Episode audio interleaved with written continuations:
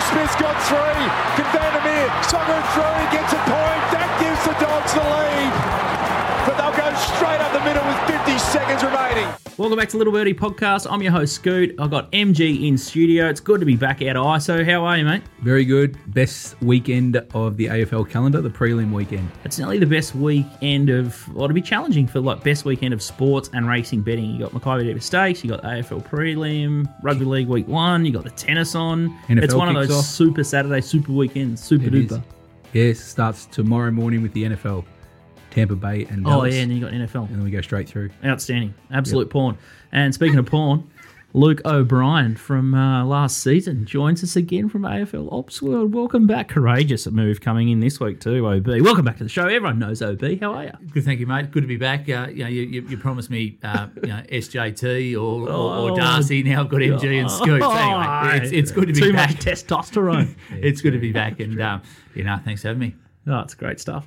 Now, uh, if, if you just join, or if you don't know Luke, he's uh, he used to work for St Kilda Footy Club, and now he's worked for or under Stephen Hocking in the uh, AFL Ops department. So if you have got a beef, it's probably with uh, OB. They've made an absolute uh, disaster of all these rule changes. We'll sink our teeth into that just a little bit uh, later. But brave man coming in, very brave man coming in. But MG, how was how was the weekend on the punt for you last Uh? I'm going to say it was it was tough. It was uh, up and down. Um, the Brisbane was not a good watch uh, against the Bulldogs, unfortunately. Um, a bit uh, players from Brisbane not taking account for their actions, and uh, one of the most poorly umpired games of the year for mine. Mm, there's a big chorus of that. But um, I, before we get into that, I, I thought Brisbane ran out of legs for a good long period of the game. I think they were flat for about a good 40 minutes. They, I don't know where they went, but um, they just couldn't pick up their feet for a while there. They, they switched right off.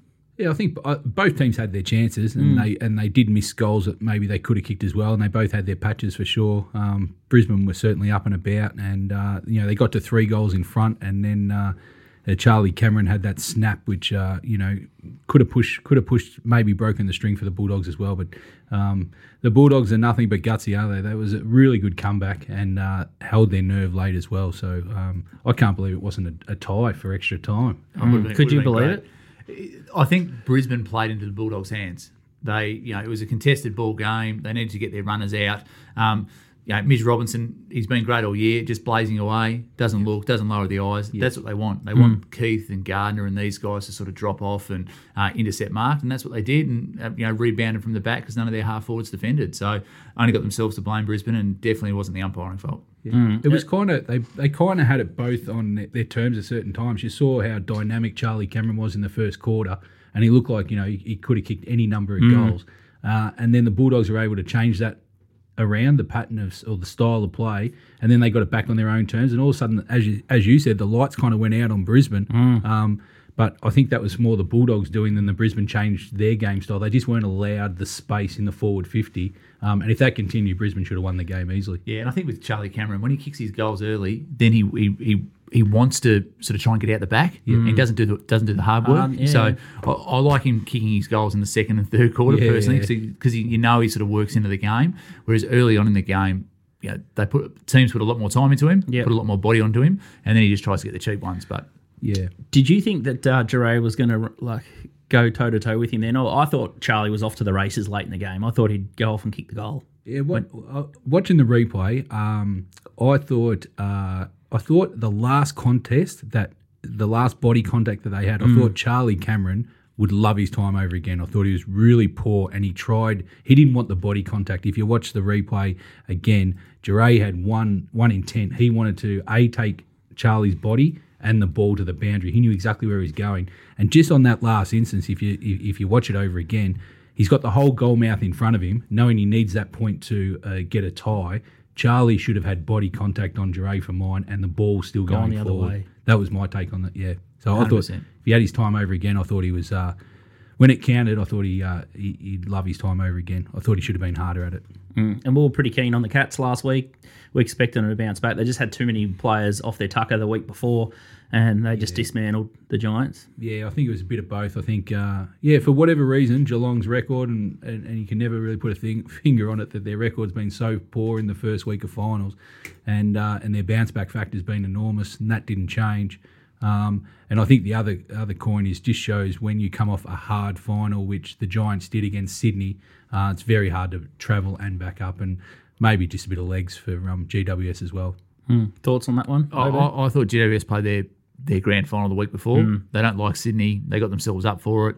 Uh, I was fortunate enough to beat that game, and you just see they were really up and about. Obviously, Toby Greene played, which which does help. But hmm. you know the guys they were like- lucky to get through, weren't they? Oh, absolutely. And, and Sydney had all the chances late, but you know, guys like you know Stein and and these guys played out of their skin. Hmm. you know, players, yeah. that's right. So their fringe players probably gained sort of ten percent, then having to go from you know Tasmania to Perth, quarantine. You know, do it all again against these hardened bodies of Geelong, who you know who were in it, who were in Perth earlier than them. So um, I just think that yeah, the the toll of the year and the toll of the week before took it out on the Giants. I agree. Yeah, couldn't agree more. Be interesting to see what happens this week. Uh, let's have a quick look at the bookie wrap. It was just 50 50. There was only two games. So one favourite, one, one covered, and then one total uh, went over there. And when we have a look at the hit, hits and misses where the uh, the money went, all the money was for the Cats at the minus. So yeah, we did get that one- one right. Uh, 11.5 to 18.5. That was a hit. And there was uh, a miss for the total 155 to 151. It was uh, a goal fest there. 171 the total finished. And the Brisbane line.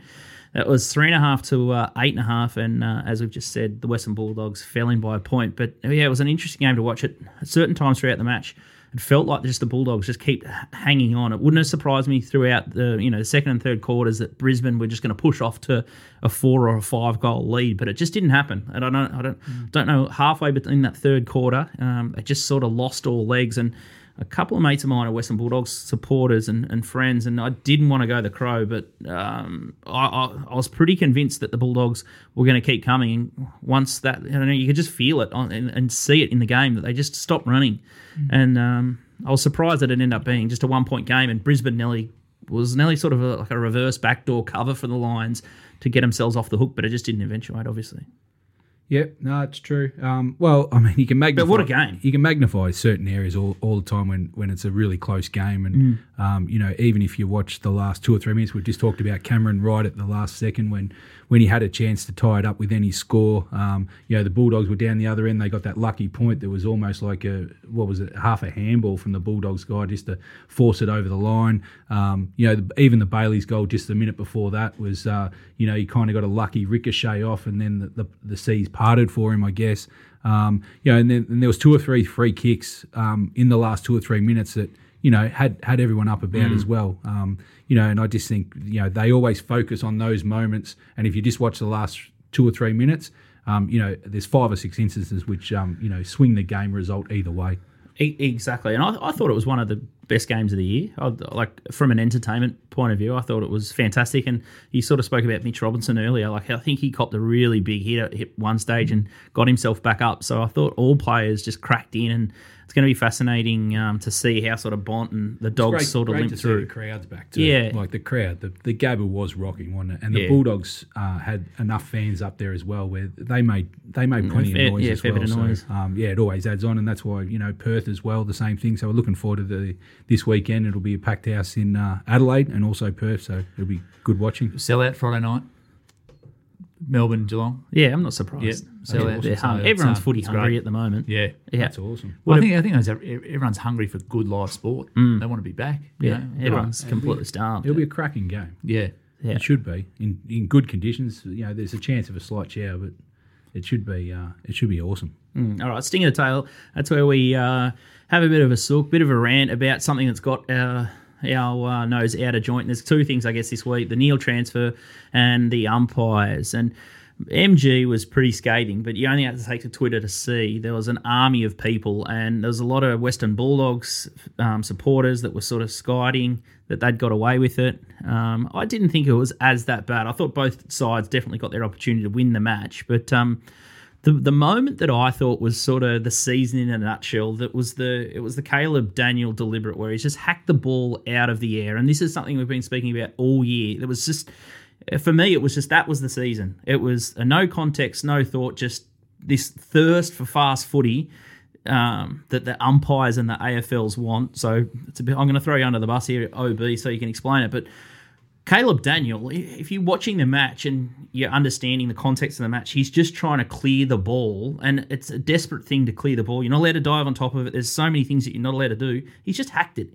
uh, and then it's come off the side of his boot, accident. There's absolutely no way his his intention there was to deliberately push out of bounds. And out of all the rules that I've whinged about and sooked about in the game, the deliberate out of bounds is the one that rubs me up, I guess, the wrong way the most. And that was just a howler. Like they have to change their mindset of that because there's no way that was deliberate out of bounds. That was not his intention. There's got to be intent if players they can't just accidentally handball it or it skews off the side of the foot. It's there's got to be Well, more not- thought not- around It's it. not deliberate. it's not deliberate. No. in my opinion, like a hack swinging kick that uh, yes could have gone anywhere. And if it gone out on the full, then the free kick should have been uh, given or would have been given. Sorry, but I just think. Uh, you know, when it's a not, it's not even a It have skill. It's not even a skill error, is it? I just think those ones, um, and it, and it only happens once or twice. It's very rare, but I just think they let those go. Mm. I, I just think. Like, what are your thoughts? Yeah, I strongly disagree.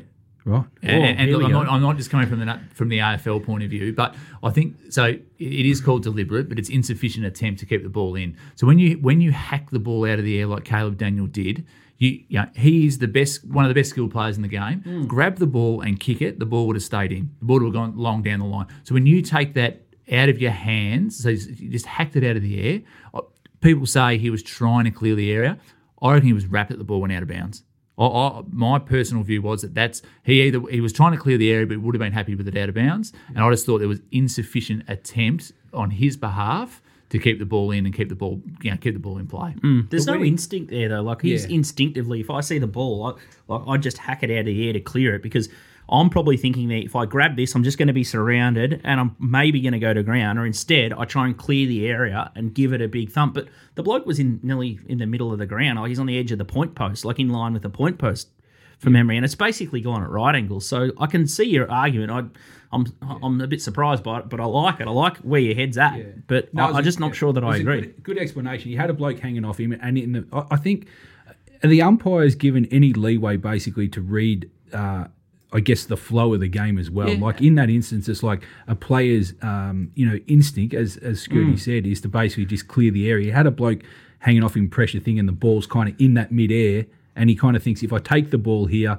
uh, maybe I get pinged for it. So my best option is to try and clear it. It didn't work. It was a was it almost a barrel off the foot, and it goes close to being out of the bounds anyway. So you could look at it from Brisbane's point of view and say, well, if it went out of bounds on the full, we would have got the free kick. I just think, um, you know, I think the flow of the game, the umpires, you know, are they given that allowance to do? Because it seems like a lot of the times when there's feedback on games, that th- what upsets the fans is it's not within not within the spirit, but just within the flow of the game at that time. Yeah, and, and, and, I, I get the feel and I, I get all that, but you know, three very experienced umpires, you know, Stevic, Finlay, and Williamson, all very, very good umpires. So I think, you know, and uh, there was a few other ones in the game. You know, the, the, the McInerney stepping across the line, that was correct. Uh, the free kick for English at the end, that was, I don't know why he did that. He was winning all the ruck contests. Um, you know, so that was fine. The, the, the Bailey Dale holding the ball from the other side of the ground, the vision was that Rich actually dragged it in. So there, there was a few there that was sort of line ball, but yeah, I think deliberate or the insufficient attempt to keep the ball in is is frustrating. You saw Bra- Brayshaw, you know, Geelong, um, you know that uh, Geelong Melbourne, the, the thriller down there as well. So I think a little bit of work has to go into it. But Michael Jennings is the new head coach of the of the umpires, and he's fantastic. Yeah, no, really good. Got a really good feel for the game. So yeah, I think there'll So be when, changes. can I ask when you go into the off season now and you review um, large sections like I, I, I assume you um, go over review each game so you have a catalogue more or less Yep. that you can refer to. So when you sit down at the end of a season, do you say does this rule work? Did this not? You know, do, does the players' feedback get anything to the fans? Do Yeah, the coaches? So they all have Yep. some kind of So- input? so there's some the- weight. Yeah, so there's the competition committee, um, Yep. which yeah, coaches, CEOs, players are on, and they work closely with the AFLPA around the rules. But um, yeah, it'll be interesting. You know, that, that's what sort of Steve Hocking did, and now I'm not sure who the who the new you know head of football, who football operations boss will be. But yeah, they'll, they'll have a they'll go through and review that like they, they, normally do. And so, do the umpires also give feedback? Yes. So they, they have a feel of the game, right? So Yeah. they would know when uh, either players are expressing they're for and against out there, and they feel the fans as well, and probably the aftermath. So do they sit down during the week and say, you know, are they almost gun shy to about the deliberate out of bounds, for example, where they say, should we be paying these because is it in, you know, we don't think it's working with the overall look of the game or anything like that? Well, what's the breakdown for? Yeah, I'm not sure. I don't sit that closely to the AFL umpiring uh, piece, but um, yeah, I'd say they would. Like, they go through coaching, they go through review. It's just like a you know, just like a team. They're they're, they're sort of the, the AFL's 19th team, so they go through a review. You know, players, uh, umpires get dropped and promoted, so that's how it works. Yeah, I saw Paul Razor got dropped again. He wasn't happy. Well, eh, yeah, I'm I'm right with that. Like it's, it's he he's definitely the umpire that pays the Caleb Daniel out of bounds on the full. Yeah. Every time, yeah. not not like What- ninety nine times Can I out of also hundred. be another one, just off um, what we were talking about, obviously the final, is the uh, communication from umpires to players because they're mic'd up. Now, someone like Razor Ray, um, and, and I watch a, enough. You watch every like, game. Like everybody else. Those kind of things to me don't uh, make any greater attraction to the game to watch or listen to. I don't. I don't think uh, I watch AFL and I don't ever walk away and go, geez, I was really impressed the way Razor, way, Razor Ray communicates to a Yeah, player agree. and basically treats him like a third grader. I just, I just think, uh, you know, and if you interviewed hundred people watching the game, they would rather do without it. So if they're mic'd up, and I understand what the reason why they are mic'd up, the I don't think the umpire is talking to the players down like that. And there's some great examples of players. Um, explaining exactly what happened. There was one in that match, I thought, or maybe the Geelong match, where 100% hit the nail. And even the commentators, both of the commentators said that was very well explained over the microphone. I just think it's a fine line. I think sometimes they go over it. Like, I don't think there was, sorry, there was one other thing in the Bulldogs Brisbane game where he said, um, it didn't pass the ball back to the umpire. I think it was around maybe the third foot, and he goes, uh, "If you don't, if you do that again, I will pay a free kick." The umpire shouldn't be doing that. If it either is or it isn't, in my opinion, you pay the free kick if it's there, and and and I don't think that commentary needs to be done. I don't think it. I don't think it highlights the game. The, the only people that so so the umpires are mic'd up to communicate with each other and communicate with the arc, the, the score review. So mm-hmm. th- th- it's not for broadcast. Broadcast take the feed, Yep. and, and what Channel Seven love the umpires being mic'd up. Right. Yeah, so they they turn they turn it up, so it's, it's a bit of a um, bit of a discussion point. Bit of now we're talking about it, bit of theatre. That's right, and Ray's is the best at it. Um, just on Ray, he, he is a really nice bloke, really nice bloke. Does a lot for charity. Um, yeah, um, you know, people say, oh, you know, just an umpire, whatever. He's he's a, he's a really genuine, nice person, Ray. Yeah, I'm sure. I'm sure he is. But in terms of like doing the job and and trying to get the best result and the best product and spectacle, like uh, he's very divisive. But it just seems from the outside looking in that he's. Uh, Look, most people think he tries to make the game about himself and he over officiates. And like He- he people don't like and, and it's been through the the review shows and stuff like that, put the whistle away and in finals you sort of hope that it it, it, it, they they don't over officiate, and you want you expect finals for people to let it go. You have to pay the ones that are there, sweet, but line ball even more so. Pe- most people like whistle away and let the players figure it themselves, not the other way around. And it's always been like that. It's it's at the moment. I think we've spoken about this all year. It's it's too complicated. There's too many rules, and it's too hard for the umpires. We're actually in their corner. We want the game to be easier for them to officiate, and at the moment, you guys are trying to. It feels like the AFL are trying to craft a certain way of playing and a certain look for the game.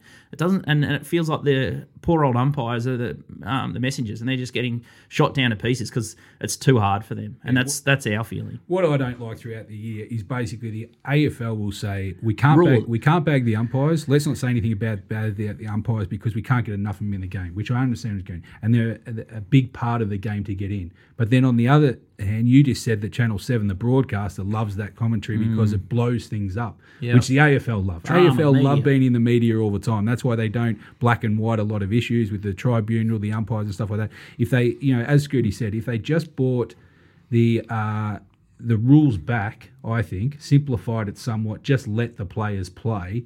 Uh, I think there'll be a lot less angst amongst all areas of the sport. But it sounds like the AFL and the broadcasters love that kind of thing because everyone talks about it. So Yeah, I, I, I think there's too many rules. Yeah. And that's just my personal view. That's hmm. not an AFL. I, I think there's too many rules, and I think it's a hard game to umpire. 100%. There, there, there's there's 36, you know, really good athletes, strong athletes out there, There- and it's still the human element. So I, I think we've got. Yeah, I, I agree. With, you know, we've got to strip it back to, so to do make. they err on the uh, on the side of not paying first? Is that like a first instinct Nah. that would be trained? It's Nah. just Yep. pay it What if you you see. it. yeah, pay what you see. And do they go Yeah. into the finals with that mindset or not, or is it every other? It's the same as every other game. Same as every just other game. Yeah, yeah, yeah. okay. Just, just yeah, control the controllables. Yeah. You know, pay the obvious ones, um, and yeah, protect the ball carrier. Yeah, the main things. so they're yeah they're trying to be consistent across Yep, the board. absolutely. Yeah, because the Yep. commentators will feed that as well, won't they? Yeah, That- and it's yeah, and it's also like you know, it's sort of you know nine games into four. Hmm. You know, so it's sort of like it's heightened. There's a lot more eyes on it. Um, it should be better football, true, and then yeah. you know you, you lose a game by a point. Someone's not going to be happy. I um, so it goes it goes both ways. I think Brisbane have got a few other issues rather than the umpiring. That's Yeah, just, I, but- I agree. I thought it was overplayed. Yeah. I- both sides had their chances. All right. Well, Oh, no doubt in the in the result. Yeah, Yeah, yeah, But, absolutely. yeah, I, I personally, I'd love to sit back. I'd love to see the review of that game because I've watched it three times now, and I actually dis, I did it once uh, yesterday. Uh, watched the whole in game as entirety, pretending I was an umpire coach. okay.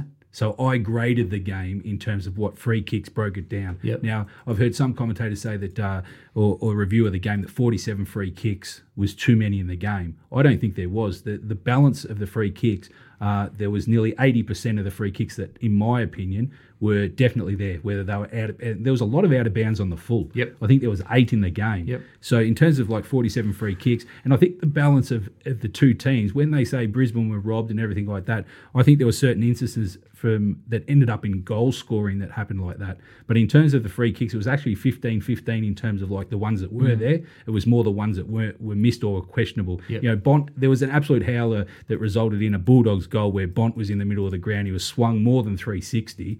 Uh, and it could have it should have been paid holding the ball first, and then the release wasn't there, Mm. and all the commentators and players stopped anyway. That's that's just one that ends up in a goal. I think it's more the free kicks that count. It's not. It's never how many in a game Mm-hmm. for mine or which way it goes. You know, and and the the differential wasn't great in the game, Mm. but the problem is that Brisbane didn't get uh, any. Or they got one one goal from a free kick that was definitely there. The Bulldogs were plus sixteen points, and then when it comes back Yep. to a one point, that's how supporters do see it. But I, I didn't think it was a great umpired game. I thought there was nine howlers in the game, which I don't know if that's high or low in terms. Of howler count. might need that. New, Well, new I mean, metric. h- how else do you want to put it? And and, and and I'd love to, you know, the opportunity one day and to sit down with the umpires to understand it from that point of view. And I also think the AFL should come out and actually promote the umpiring bit and give a bit more behind the scenes. I understand they don't want to put the umpires up for press conferences and stuff like that, um, but I think they should actually make more videos or, or, or make Hmm. the umpires more personable in how they go about their training, the decision making, the studying. You know, I, I just Yeah, and that- and they are trying to. I think Yeah. this year COVID's got in the way, but they are. Yeah, there's definitely a push on to make them, you know, sort of more accessible. follow Um, the ump, go to ump camp, or something yeah. like that. I, I think the fans would benefit that greatly. Yeah. To know how the umpires actually go about and have an appreciation for what they do Yep. and, and their part in the game. I think then the fans could relax a bit more Yeah. and say, geez, it is a tough tough gig to umpire because right. it is 100%. 360 degrees uh, is very tough. So Yeah. It's not AFL bashing. It's just it's just the balance of it, I think. Yeah, so no, it's, it's good. I'll uh, come in here for one week and have another uh, another 22 off. It's good.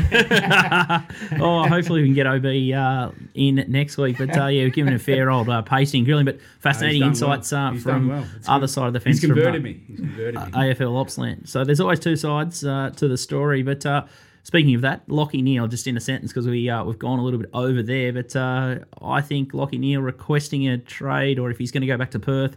If you haven't seen your family for a couple of years, given how these premiers are handling the borders, I think uh, fair play to Lachie. He's won a Brownlow. He's got him in the finals. He's done a great job for them there.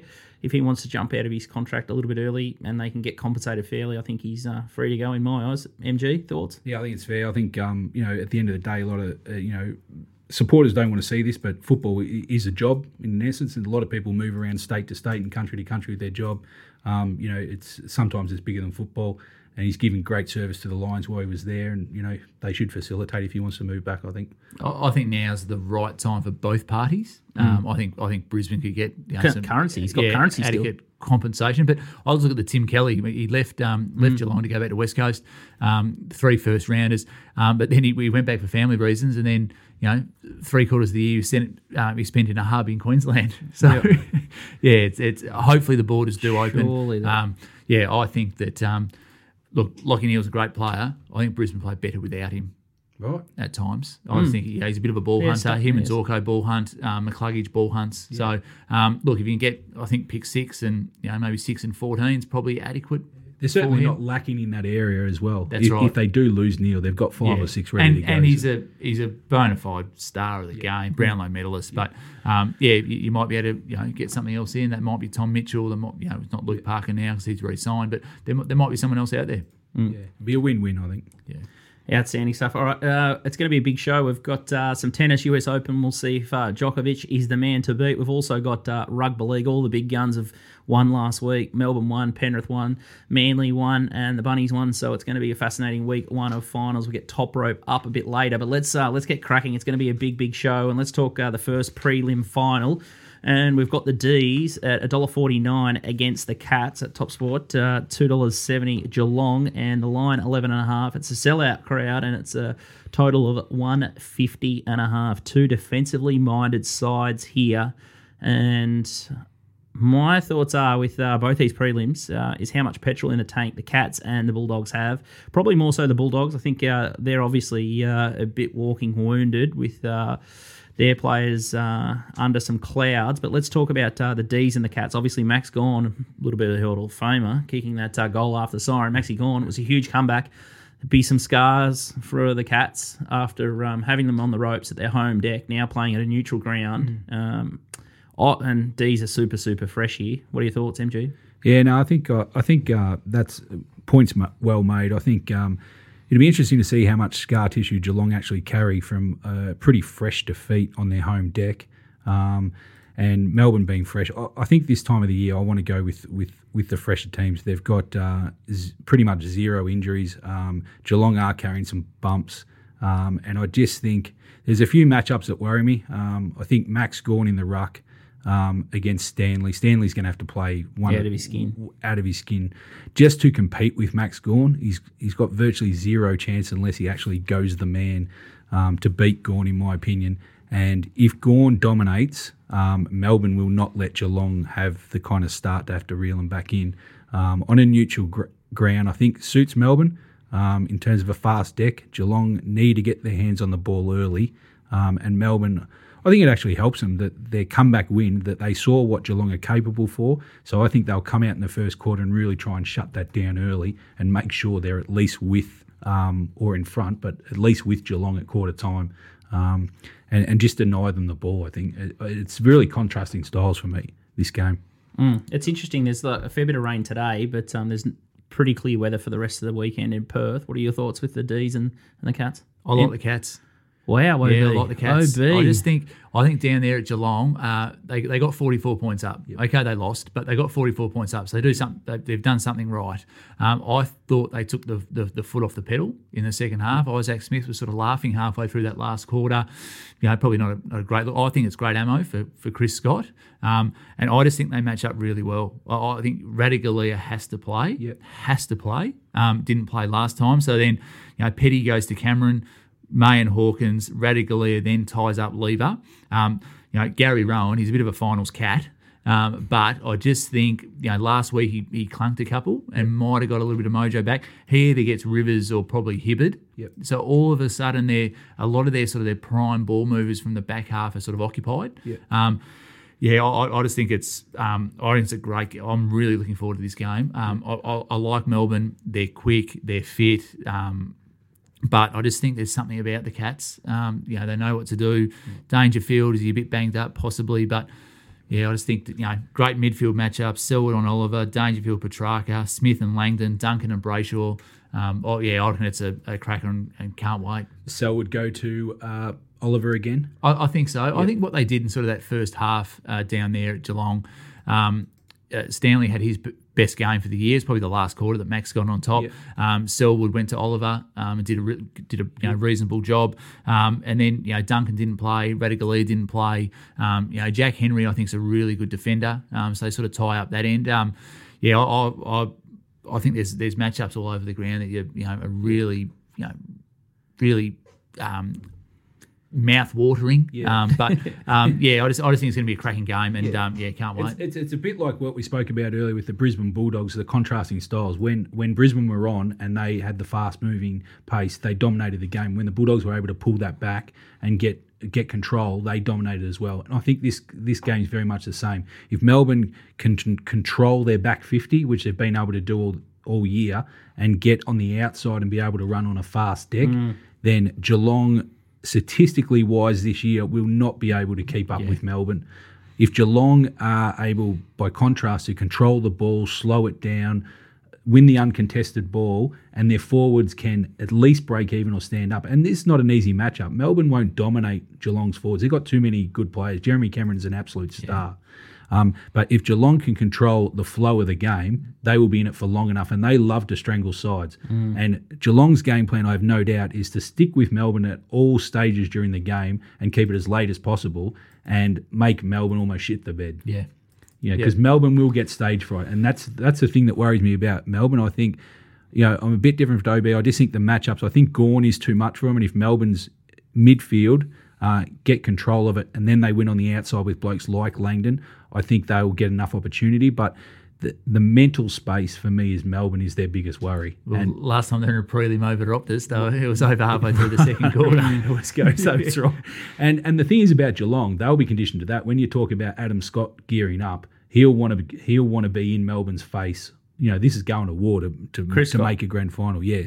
So he he will be he'll have his charges ready to go, and he'll have blokes like Isaac Smith really Yep. really yapping at Melbourne, one hundred percent. Especially if they get on top early, it's like here we go again. You know what I That's mean? right. Like, Yeah, my, my worry is I I just hope they don't bring Shaun Higgins back in for Parfitt. I, I think they might, He, but s- he sounds like he's in. I, I. I think so. But look, I, I think Higgins is the, the, the perfect sub. Yeah. Um, just because Yes. he gives that experience on the bench. Um, but I just think they, they might just be a little bit slow if they brought you know, him in. I, I'm a bit of a Simpson fan, Yep. uh, Sam Simpson. So um, hopefully they can. Um, yeah, hopefully he plays. But um, yeah, it's sounding like Higgins. They might just get a little bit be a little bit slow in their front half when the ball hits the ground. yeah, fair point. Yeah. I um I think Melbourne are lucky here. They've um the, the rain's going to hit tonight in Perth, and it's ten to fifteen mil. That's a lot of rain, and that would have played into the hands of the Cats big time. I think uh, surely the surface over at Perth dries out enormous, and I think the fast deck is going to undo the Cats here. As confident as I was that Geelong were going to dismantle uh, GWS last time, I think the D's, provided that rain doesn't do funny things. Sometimes Perth can throw out some funny weather, so if there's a second band of rain, um, that brings the Cats into it for mine. But uh, I couldn't be more confident about the D's. I think they've they've found that belief. I was a little bit worried about Petracca and the tears after the game when they were down at uh, the Cattery, but I, I love the way they went about it against the um, the Bears, or sorry, the Lions, in the uh, to, to get here to the prelim. I think the D's are the real deal, and I think that was the belief that they needed to beat the Cats down at the home dunghill. And yeah, they probably wouldn't have come back if there was a crowd. So it'll be fascinating first quarter. Um, we're gonna we're gonna know pretty much straight away here with this one. It's gonna be um, mouth watering. I'm uh, sort of getting goosebumps thinking about this match. It's to be an absolute corker. All right, Saturday night. Let's have a look at uh, the other match. It's uh, not quite as appealing with uh, the Bulldogs not quite fully fit, but. Uh, 20 to 8 here at Adelaide Oval. Uh, 141 the power, $3 Western Bulldogs, and 14.5 the line here. Some money for the minus already. 155 and a half the total MG. I look at that total and I think I want to be on the over unless it's uh, that Perth weather shifting across from Adelaide. Yeah, there is a chance. The, the totals actually moved down from 157 to 155. So um, for over punters, I think you can just hold hold hold your horses for a bit. Um, and if you're on the unders, you probably want to go earlier rather than later. Um, I think this game's got more potential for points in it than the first one. Um, I think for Geelong to win the first game, the total will have to be low. Um, whereas I think uh, the Bulldogs will have to try and match Port in this game. I think you know the, you know, the, the thing that worries me about the Bulldogs is a few things. Port being at home, this will be a sellout as, as well, I assume, and this crowd can get loud. Um, and they've also had two weeks wait the build up in Adelaide for this. Um, uh, Port have got uh, fuller running, week off, limited injuries, um, and their record at home's been pretty good this year. Uh, the thing of the Bulldogs that worries me is they've covered the whole country of late, um, and I just, you know, I, I can't come to sides um, like the same with GWS coming off the win against Sydney and then having to back up again the, the final. That's why we thought, you know, Geelong were, were the better thing, good things last week. I, I'm just going to continue that on. I think. I think the Bulldogs, the emotion and everything that comes out of that game in Brisbane, um, and to win with the travelling that they've got to do to to go to Port, I just think it's going to be too much. But Bont on one leg, big worry, OB. I don't think he plays. Don't even No, think I he'll don't- play. I- Don't- well, I think come that up. I think you got to sort of you, you, you've got to think you're going to win. So if they win, that's three weeks off Yep. for a grand final. But if, if, if he if he plays and they and they win, well, you know, what damage does it do? He's probably going to push through and play, but um, yeah, I like that. I, I like your theory there. I'd be gambling on to rest him, and then you've got him fresh for the for the grand final because everyone's trying to win a grand final. That's here, right. and I think that's the best way to look at it. You got to try and win with like get through without him, um, and sort of go in and roll the dice for a grand final tilt because you can't you can't win the grand final with him busted up two games in a row. that's right. And if it's bone bruising, you, you sort of you, you, you lack that power and explosiveness. Good angle. Um, Yeah, I'm, I'm not so sure. I think you, You just jab until well, can't jab a bone. no, you can't. Yeah, that's No, true. well, like painkillers, I, I, I would say if he's around the 50-50 mark or something like that, I, I go with him and risk him and play him forward and try and try something different and play him actually out of the square. Um, I'm I'm of the belief that you I understand what you guys are saying and, and I'm not disagreeing with it, but you can't win a grand final from the sidelines. So if you're not there, you can't win it. Hmm. And the Bulldogs being the outsider, going into a tough environment, he is your captain, he is your leader. Hmm. The psychological blow of pre-post going in without the Bont is too much scarring for the Bulldogs to overcome. They need Bont to go in, and even if you're losing, I think I understand the, the downside, but I, I think if he's if he's a bit ginger or whatever, I, I, I roll the dice forward. Okay, it's a good point you make. Yeah, you can't win it if you're not there. Um, Steph Martin definitely plays. Really? Yeah, he definitely plays. Yep. I um yeah, they trained on the weekend in Launceston before they flew out. Um, got through the session. I think if you look at it, Lewis Young played 53% of game time. Can Steph Martin cover that? I think so. So, Yeah. know, Steph Martin might be able to get 65% game time, you'd think, possibly It allows English forward. Then it changes the the, the, the forward structure. Um, then the battle of the Mosquito fleet sort of comes into it. Um, I think it's Anthony Scott or Johannisen come in for Weightman. Um, and then, uh, yeah, I don't think Georgiades plays. uh, even if he got through the sandful on the weekend. But I just think with Dixon, Marshall, and Ladhams, that works best. You know, you can't go too top heavy. Um, so Rozee's sort of that you know in between, sort of the six one uh, forward. So um, yeah, I, look, it's the battle of mid, midfield depth. Um, I think I like Treloar most disposals. I think he'll come out. Although Jackson Macrae, he, he is severely underrated. This guy. He is a serious footballer, Yeah, um, but I, I think the power will be too strong here. Yeah, I, I think that's the other option. I think with Bont, you know, even even if he wasn't uh, injured, I'd almost start him forward anyway and throw Treloar in as well for that. I mean, the Treloar didn't work um, as a half Yep. forward or having him out Put of him- the square. yeah, put him put him in the middle, and you know the Bont can at least take marks. Whether he kicked straight, but he had what, three or four set shots on goal Yep. against the Brisbane. I know he missed a few. Yeah, zero Um, three. he's and one to usually clutch. Yeah, But it's a tough matchup, and you know, even if he basically can make, Nullify. he can make Aliir Aliir accountable, something like that. You know, really throw Port's plans out Span at least early and And just see what happens. that- And if you're getting beaten in the midfield and the Bont's right to go, then you throw him in. well, that, and that's the thing because then you know Aliir Aliir will have to go to English if Martin plays English or um, Naughton, Yep. um, and then you've got uh, uh, Jonas down there. He'll Jonas will have to go to Bontempelli, Yes. and then you've got McKenzie that's going to play undersized again. Yes. Um, so yeah, it does does sort of expose him a little bit. yeah, Let's have a quick look at uh, the premiership market uh, with Top Sport. D's uh, two dollars sixty, three dollars the Power, Cats five fifty, six dollars Western Bulldogs. All right, so uh, we've just previewed the games. Who's who, who would you be backing now, gun to to win the uh, the flag? I'd, I can't believe I'm saying. I, I can't believe I'm saying that Port Adelaide. I, I can't. I can't believe it's three dollars. They're just sitting there at three dollars, and they're the form side of the competition. I just, it, I'm completely shocked. Um, and it, but at the same time, the D's and Port, there's two sides. It's, it's been a blanket field for the, I guess, the whole season, and these both of these sides are in the right form at the right time, and they're the fittest and healthiest. So I think that says a lot about the betting market. And if yeah, gun to my head, I'd probably have to back the D's at two sixty. They, these have been the four form sides all year. Mm. So Bulldogs have been first or second. They you know final three weeks of the year they dropped out of the top four. So these are the four best sides. in it. four, four best defenses as well. Okay, and then um, I, I like Port. Yeah, if, if it was if the grand final was at the MCG, hundred percent it's Melbourne. You know, you can't. They'll be queuing up for days to get into the MCC. um, But you wouldn't be allowed to do that in this yeah, era. well, that's right. Yeah, the ball ring would be pumping. Um, but I, I like Port over there.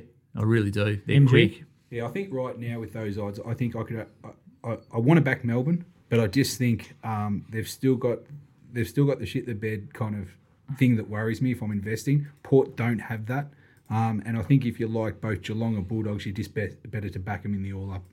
Um, being outsiders for mine, so yeah. If I was having if I was having hundred dollars on something, I'm I'm going Port right now. Outstanding. Uh, we won't talk about the Brownlow too much. The stream bank is absolutely airborne at the moment, so we're over uh, 20k. It's Sunday week. They've pushed it forward. Um, what, who's your fancy for the uh, for the Brownlow? Uh, look, uh, you know, Wines and Bontempelli, Oliver, everyone's talking about them. Look, I love Jack Steele to, to win it. Um, Saints man. Yeah, lovely, lovely, lovely fellow Jack. Um, I just think he starts off the year too slowly Mm, for mine. Um, but the the the big one's always been sort of like the top five betting. I think that there's always someone that sort of comes in um, from outside. So I, I sort of like a, a Luke Parker, um, Jackson Macrae, um, uh, Tom Mitchell type. Smoky. Um, yeah, just someone just to push in. There's always one or two that sort of that, that push up that you aren't expecting. Yeah, I, I think Tom, Good call. Tom Mitchell's definitely one of those that could run close to the top five for sure. But yeah, this will this will be a count. Um, good to see Top Sports now, and, and the bookies will probably follow Scooty that they've uh, started to really uh, Ramp crunch up their down on the percentage as well. Um, I've noticed that wines now is north of three dollars. They've pushed the Bont back out to four. Oliver's beyond four, so they've really cut out a few of the percentage. And all of a sudden, away from the top four or five now, they're, they're, they're Yeah. starting to get out of the odds that they Big- can't big win. price. Um, so they're more of a realistic price. So yeah, with only uh, what have we got a week and a half left of betting, um, now's the time to check out all the markets and, and get involved. Yeah, Little Birdie Pod, uh, Brownlow 2021. If you want to jump on the stream, so it's going to be three and a half hours of live betting. We're going to preview every single round. So Mark's priced up uh, every match and who's going to get the votes. So uh, we'll zip through. We'll make the three and a half hours more exciting than uh, G McLachlan just reading out three votes and Bontempelli. So hopefully we've uh, got some entertainment there for you, and uh, we can steer you into a winner or two. But if you want Mark to steer the betting bank for you, it's uh, fifty or a thousand. You can deposit, and there's a little. Two minute video with myself on how to uh, join the stream. So make sure you check that out. It's going to be a fascinating uh, prelim finals week. Can't wait. It's uh yeah, it's uh, so exciting, and uh, hopefully the D's can uh, finally break through. It's the story that everyone wants, and uh, Port Adelaide would be well deserving to make it there. All, all teams have done a great job, so it'll be fascinating to see how it plays out. We'll take a break, and we'll come back. We'll talk rugby league and Hall of Fame with Top Rope Kadeshi next.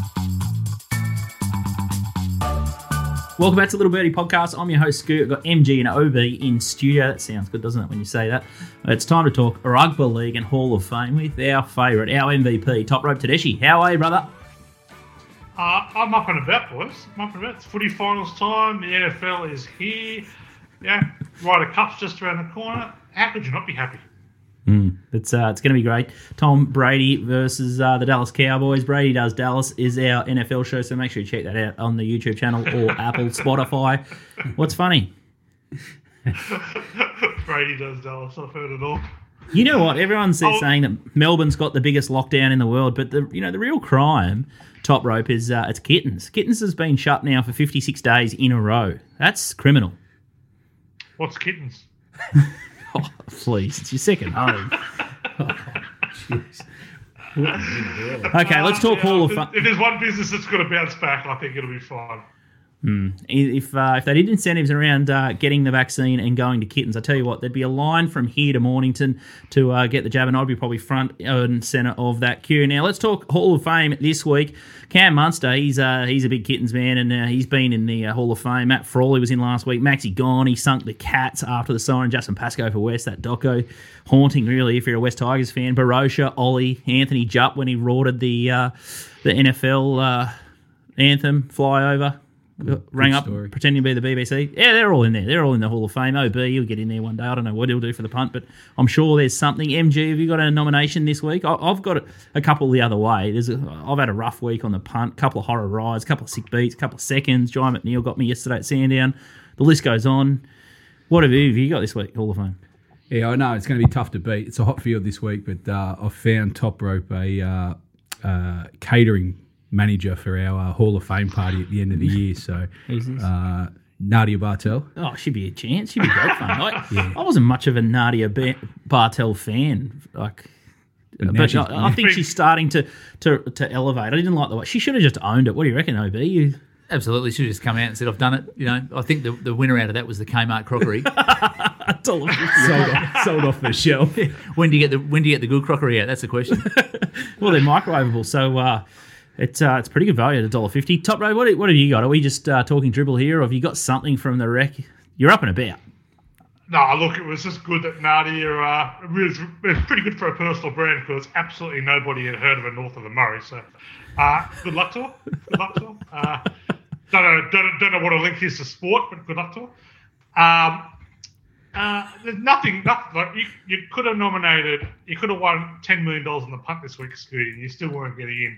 Uh, the, the, the end of the Manly Cowboys game was something truly to behold as either the sickest beat of all time or the greatest backdoor cover of all time, pending position, of course. Uh, I was lucky enough to be on the minus, so that didn't hurt, that didn't hurt my vision. But uh, Manly minus 24 and a half last week against the Cowboys, led by six with 12 minutes to go. The game was over. Like you couldn't you couldn't win your bet. Absolutely no chance. Score four tries in the last uh, 12 minutes, including what has to be the most obscene try when a game is over of all time. Like, the only explanation is that Manly have backed themselves, or at least knew what the line was and they wanted to do right. Uh, up by uh, 22 with 30 seconds to play. The Cowboys kick the ball, almost goes dead, sits on point. Ruben Garrett, the Manly forward, picks it up. Now, he could have stepped over the dead ball line, and the 45 seconds got to do the dropout. Game over. He runs sideways 20 metres in goal to escape the chase, zigzags back, runs about 40 metres, throws a massive cutout ball to Daly Cherry, who's somehow standing on the wing. Tom Trebojevic at this stage is shaking hands with the Cowboys players. Good game, fellas. Well played. Cherry takes off down the sideline, beats the wing, beats the winger, comes in, does an obscene grubber kick inside. It's finally clicked with Turbo what's going on. Turbo's there, picks it up, avoids the tackle, scores the try. Manly cover. How was it? It was the wildest gambling finish to any sporting event I could ever remember. It was obscene. It's fascinating, isn't it? The Manly Seagulls. The whole team goes in. Yeah. Uh, outstanding. Yeah. Evans, Evans That'd was- be that'd be his best ever. That's the, probably the best thing he's ever done ever. Daly Cherry Evans. top rope. The only reason Cherry Evans said he was on the wing is he was on the way to the showers. He'd already shaken hands.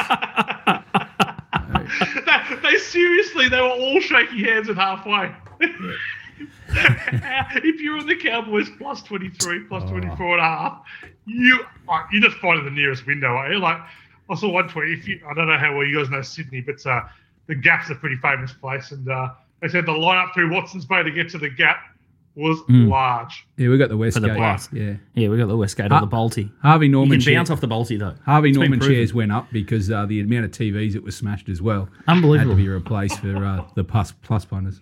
Yeah, it's good when you're on, on one that way. But uh, Manly Seagulls, they've done us plenty of favours thanks to Tommy Turbo. It's just absolutely airborne. Another the Turbo brothers, four tries between He's them. unbelievable. Sort of three to Tommy Turbo. Is he the greatest player ever? Ob. Uh, well, Oh, there's- good. There's, there's Cam Smith.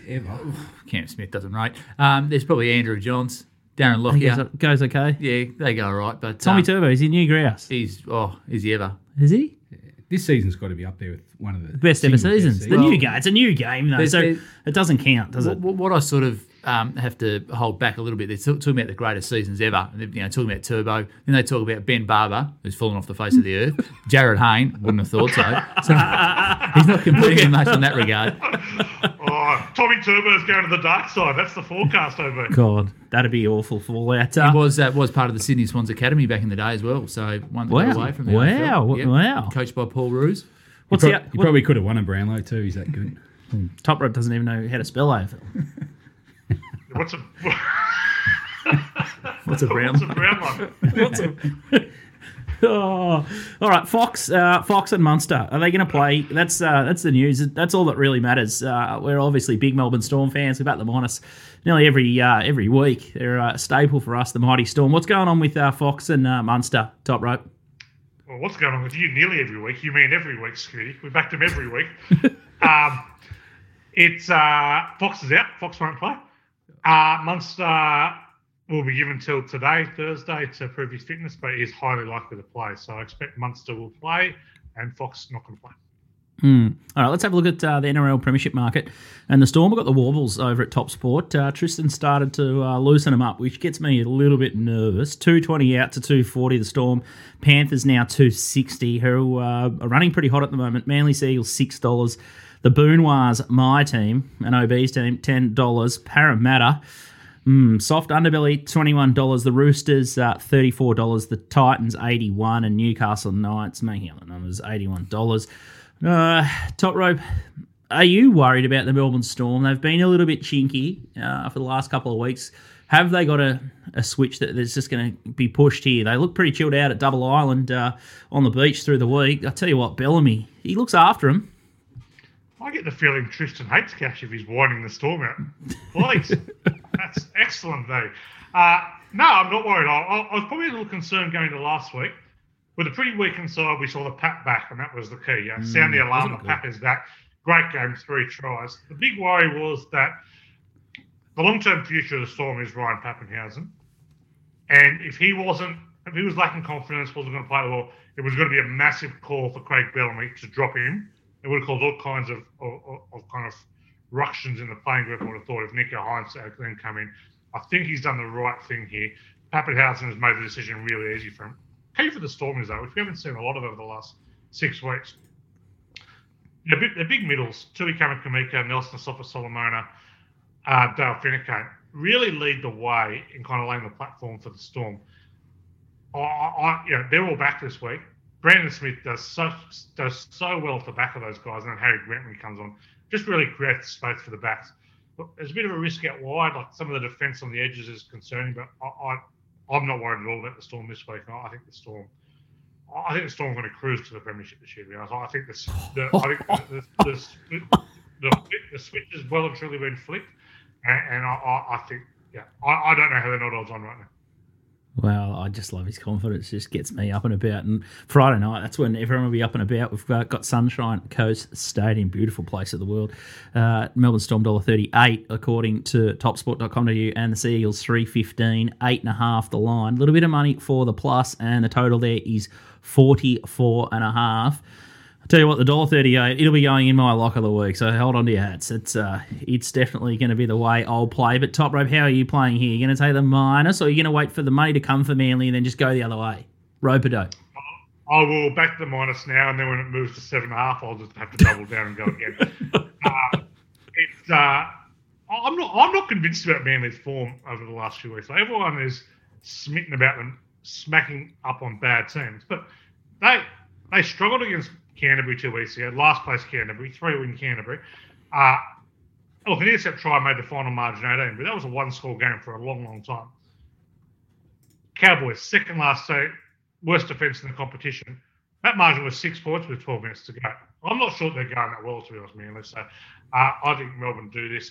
I, I, wouldn't say they're going to do it in a route, but I think they're, they're going to cover the line. I think they'll do it relatively easily. I think, you know, from a firepower point of view, they've both probably got it. But Manly aren't really proven against any of the top teams this year.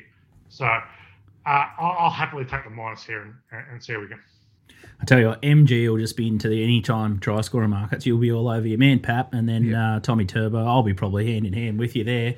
I'll be What roaring you think it's go multi there, kid? Uh, can you can you fit 17 try scorers and under it?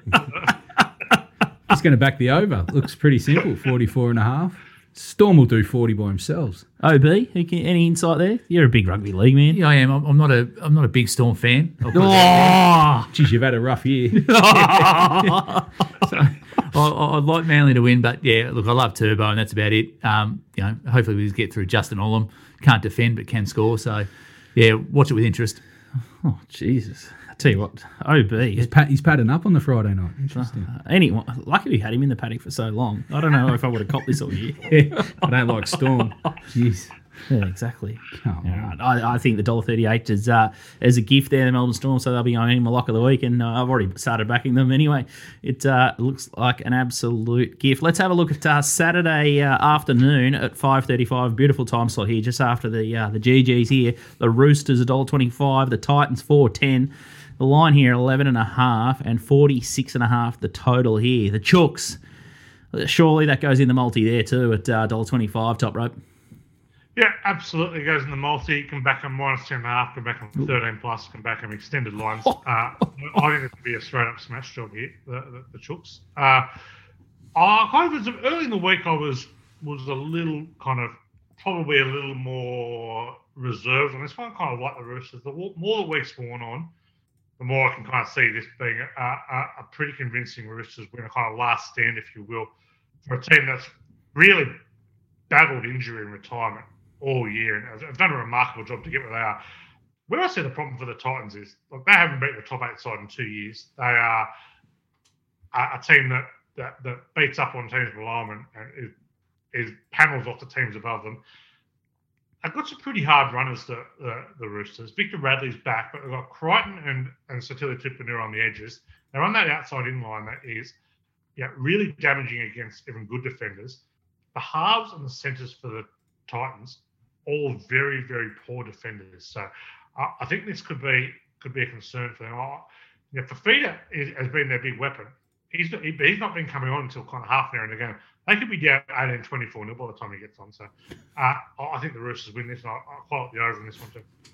Wow, it's a, it's a bit of a surprise. They look they look they looked okay last uh, last week. Gold Coast Titans. Jayden Campbell, he's absolutely flying. They look like put points on. What about the total? Are we are we just going to sail over here? It'll just be a game of no tackles. The game that PVL has now created. Uh, PVL's done a wonderful job with rugby league, as we all know. Uh, and I expect that uh, I, like the over in this one. I, I do think there'll be some points in it.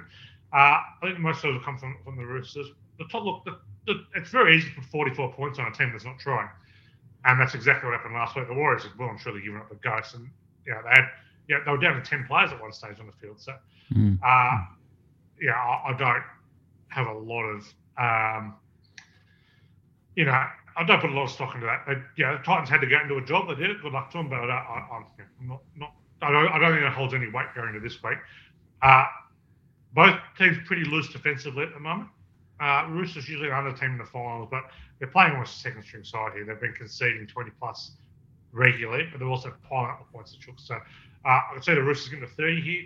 Can the Titans get to kind of, you know, 12, 16? Probably. So I'll be on the over. Mm. You'll be on the over. Add it to your lock. Your multis No, become no, the same no, game no. I multi. don't like totals you got into the 15 legs and there's only four games. OB, Roost, Chooks easy. Easy. Easy. Oh, jeez. Oh, I, I think oh, the minus. seven, seven and eight are just making up the numbers. Oh, okay. All in, all in for uh, the Chookies there. All right, Saturday night, uh, seven thirty-five. Don't. This is a clash game. I don't like the time slot here. I don't know why they just don't Yeah. uh, play nice. I want to see all of it. I want to see all the games. What's it clashing with? AFL. I'm gonna have to be Oh, in here. I'm gonna have to be in the office. Good excuse to come in the office. Working. That's why you got. That's why you got two TVs. Yeah, I need lots of TVs. All right, Saturday night, seven thirty-five at uh, Queensland Country Bank Stadium, Townsville. So nice, uh, nice little double header there. Penrith Panthers one twenty-three. The Rabbits four forty. 11 and a half, uh, 185 the minus there. This is uh, scary, scary territory for the Boonois. 44 and a half the total there. No Latrell. It's uh, oh, it's not going to be straight sets, is it? Top rope, straight out. Before we get to this game, did you hear the quote from Andrew Abdo throughout the week about the clash with the AFL Grand Final? And is it is that next week the AFL Grand Final? No. Couple two weeks, two weeks. Two weeks up. It's clash against the preliminary uh, preliminary final for the rugby league, and Andrew Abdo goes, you know, would you consider moving it? And he said, we don't cave to anybody. How good's the PVL era of rugby league? Oh. He's not moving it for anybody. Tremendous work, tremendous work, PVL. Tremendous work, Andrew Abdo. Um, No one It's only going to cost you a couple of million eyeballs, but Yeah. no, No, as you were. Don't move it if you don't want anyone watching it. Ho- hopefully they don't have Storm playing. That'll be that'll be a clash. Oh, look, I, I eagerly look forward to seeing the uh, most watched uh, most watched list at the end of the year and uh, the NRL Grand Final uncompeted with uh, clearing out again. Um, Because AFL's no, look, finished. I, I think up against the, uh, postcards. I think, I, I, and I think and Storm will be in the grand final. easy. That's why you got so many eyeballs. Don't be like that, MG. Don't be like that. All right, who's going to? Why are Penrith going to win this one? because Uh, there's no Latrell. Uh, Penrith, are, Penrith are going uh, well. Health's a big issue. I think South will, will, will change it the team. I don't think South will go bang bang, but I think they're, you know, they're not going to be able to concede this one. But I, I don't think they give themselves much chance of winning this one, to be honest. So I think they give themselves probably more chance of rolling the Storm in a prelim than they do winning this week. So uh, I, I I just don't see how South score in this game. South South win. on the back of you know posting 30, 34 points. Penrith win by kind of stifling teams. Oh, as South were kept to 12 last time. I- I just don't see how they score enough points, especially without Latrell in the field. I think this is going to be fairly one-way traffic. I think it's an unders game, but I think this is like a 30 to nil, 30 to six kind of win for the Panthers. Last time these two sides played, my my private chat group blew up like a Christmas tree. And uh, I think the refereeing was a bit average that night. Is this true, OB? You're nodding a lot of noddies. Yeah, very average that night. The, the bunnies were all over him in the first half and just couldn't get through them. Um, so the defence of, of Penrith is enormous. But uh, I've got from inside the camp this week. Oh. The bunnies are all in. They are they're fresh. They're no needles. They're they're ready to go. So take that as you will. But uh, I'm on the bunnies. Non-vaxxed. no vaccine.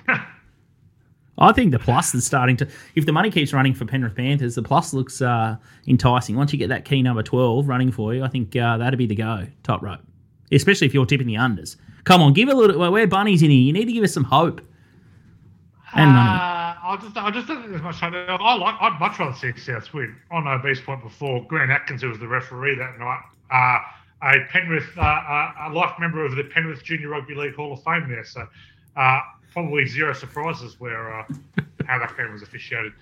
Um, yeah, I- I just, I would love to see South win. As, as, as, the listeners know, we're on South pre-season to win it all.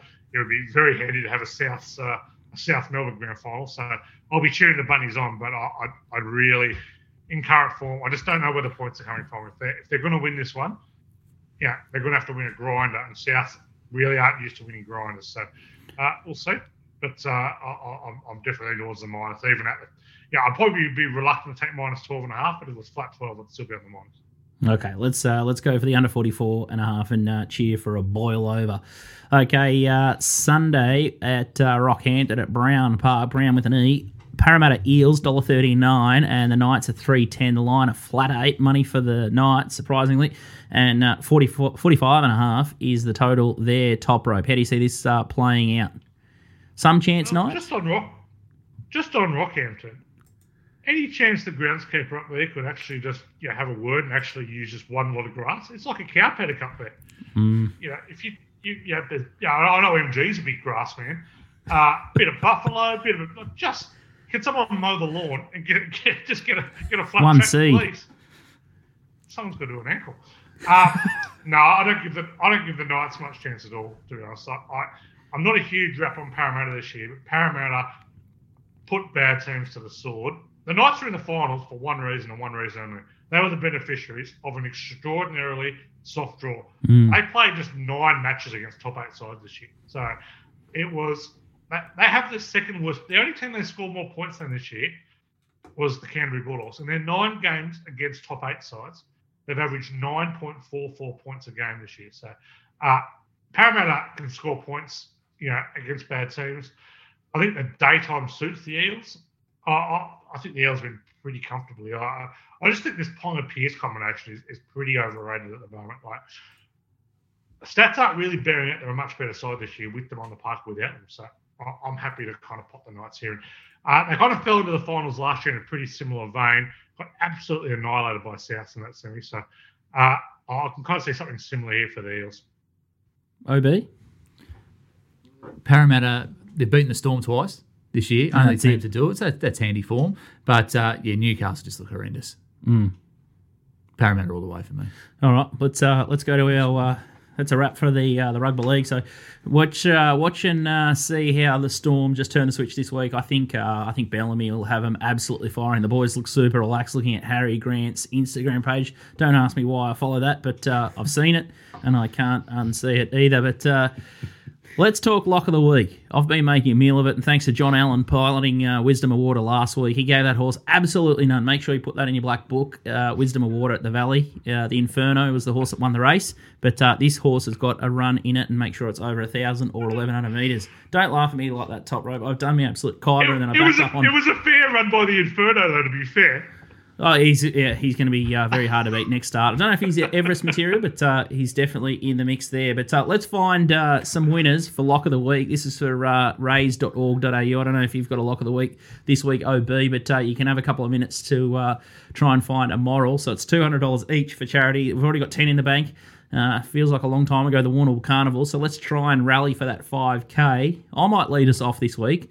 I'm full of confidence. I'm prepared. I've been in ISO. I've been doing How many absolute legs we got? sweet FA. Yeah, a lot. A lot? lot, of a lot of legs because we've got to get to the 5K. Yeah, right.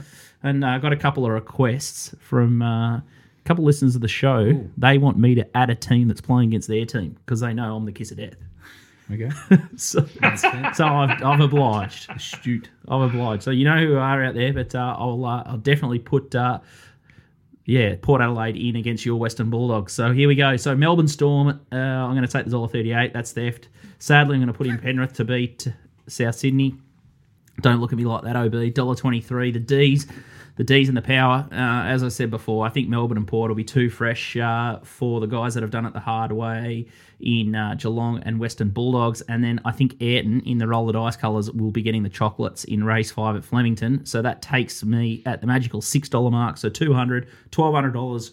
Rock and roll. I'm, I'm still alive to get to the five k. So what are you going to do, MG? Two legger, even money. We, you know, we've got only a couple of shows to go, so you actually need to try and get to five five thousand dollars. You can't just Well, you only let, well, I'm in the finals. I've only got two matches to play with, so it's making it a bit hard. you got to hit it past the women's tee. Come on, Uh, I'm, I'm, I'm going to throw in a guy that's going for the Grand Slam in tennis. I'm going to go a bit out wide, so I'm, gonna, I'm Yeah, just going to add I'll it to, it. to bolster it. So I'm going to throw in Djokovic. I can't believe he's out to a dollar ninety top rope. Write this down that he's out to a dollar ninety to win the US Open. Uh, so I'm going to throw that in, and I just think uh, go away, top rope. I saw that. I think the two the two favourites in uh, the AFL at the line, Melbourne minus eleven and a half, Port minus fourteen and a half. So I'm going to have that treble. What price? Uh, three sixty. 360. No, no. Four dollars. Hey, Hey, I don't know. I haven't, I haven't written them down. What No. prices? I don't know. It's your bet. uh, what are we about? Five fifty. Five fifty. Five fifty. Two hundred. Five fifty. So yeah, that'll get you over the thousand dollar mark. All right, top rope. Uh, sorry, just. Oh, you were writing down I- kids' maybe, tips. Maybe I missed the rules meeting here. Are we allowed just to throw in any sport we want here? Yeah, it's getting desperate. desperate times, des- desperate measures. Nico wants me to have a crack, and I've only got two matches. I'm not sure where. No, that's fair enough. I'm happy to permit it. Oh, great! tell you 'cause what- I was, I was, uh, I was going to try and grind my way there at rugby league, but I'm just going to start throwing darts at golf. I'll tell you uh, what, no, Novak hasn't had the jab, so technically he could catch COVID and get dismissed and not be able to play. He's Money back, money back there. More su- more susceptible. Couldn't have into a better bloke. Yo, I don't like him. Can't stand him. Oh, well, there you go. Controversial. Hates Storm, hates Novak. I don't, I don't know him. I don't. I, I'm, I, I just want to keep. I just want to keep investing him until he loses, and I've been doing that for a couple of years now. So I don't know. I just can't believe he's out to a dollar ninety. Yeah, it does seem big odds. Top rope. Okay, just at about at about uh, at about sixteen dollars, we've got a little five leg multi here, just to really get. All, all the favourites in the league: Melbourne Roosters, Penrith Para, into Robert Big Bob MacIntyre, top ten finish at the BMW Championship, BMW PGA Championship at Wentworth in, in the UK on the European Tour this week. Uh, he'll go good, Big Bob. He's uh, he's all loose. He's qualified for the PGA Tour next year. He's uh, he profiles very nicely for this. So uh, I uh, top ten finish there, being a bit conservative, but it'll this will give us a nice little crack for uh, someone next week. God, frightens me how much uh, money Top Rope's got on the table each week. NFL, Tokyo Games, Paralympics. Fuck, he's just so versatile, our man. I don't know how you have time to sleep. You must be a vampire. He has, he has breakfast with his bookie. Mate, crazy. That's how good a mates he is. You got a you got a lock of the week. That's how good. That's how good a client I am. You mean, MG? He's shouting. I'll, I'll put I'll put my 200 with top rope. I'm a big fan. Get, get a So, follow him Yeah, in. I'll follow him in. We're gonna Yeah. double up. Jeez. Big Bob. I like, I Yeah, like so the name. Here we go. Can we get this? Can we get this bloke on the podcast every week? It's nice to get a bit of support every now and then.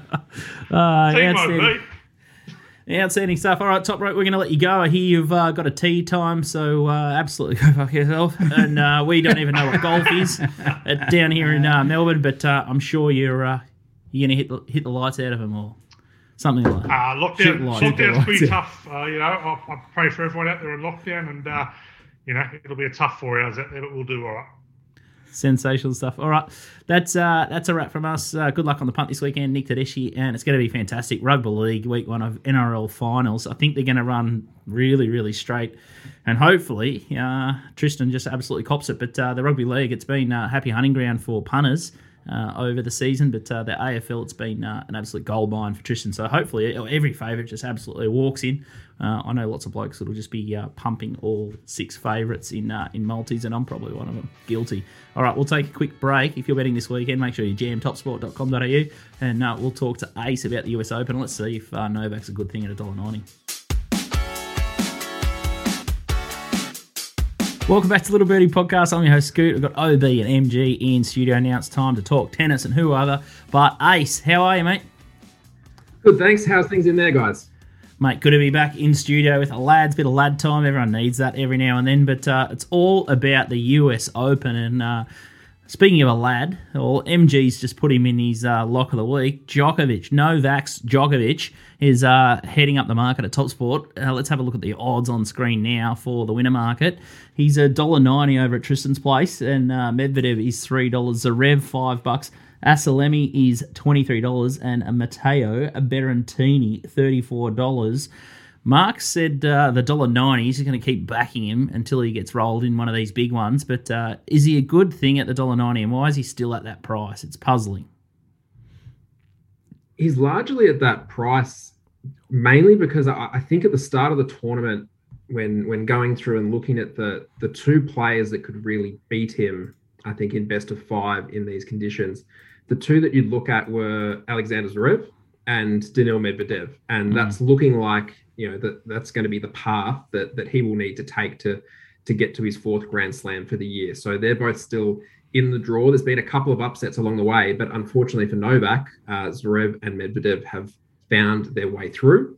And look, I'm just hopeful, you know, based on uh, Novak being in that sure thing multi. I hope it goes a little better than Nadal at Roland Garros earlier in the year for you, Scoot. Oh, thanks, mate.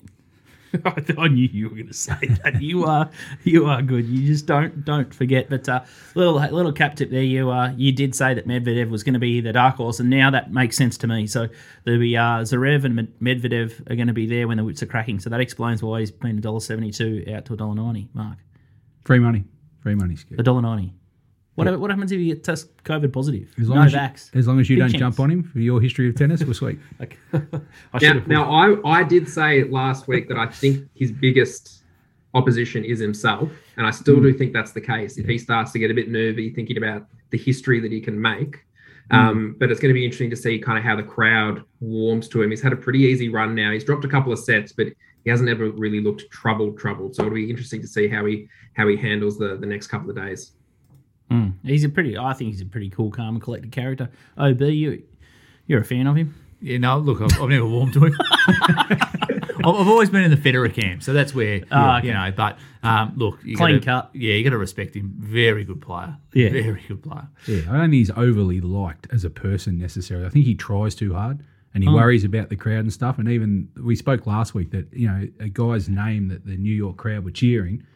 Uh, Djokovic actually thought they were booing him instead of cheering. So Ah. Yeah, he very- sort of defaults to everyone's against me. yeah he does. But I I, think a lot of people I, that operate really well under those circumstances. I also think that's what drives him. And at the end of the day, um, I just don't think what he's going for in the history, not only of the Grand Slam, but also to get past Federer and Nadal, which has been his goal. I just don't think he's going to let Medvedev or Zverev Get in his way. get in his way. That's just my opinion on it. So.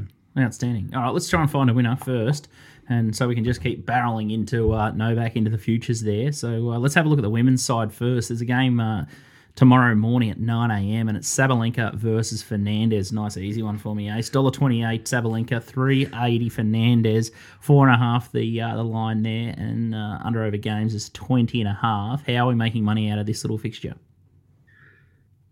It's been an impressive fortnight for Leylah Fernandez. It, has been a fantastic run. Just to, to give a quick recap, I think she was down a, set and 5 6 with Naomi Osaka serving earlier in the tournament and managed to come back and win there. She was a set and 4 2 down against Angelique Kerber, came back and won, and then knocked off Alina Svitolina in a, a third set tiebreak. So it's been an impressive run.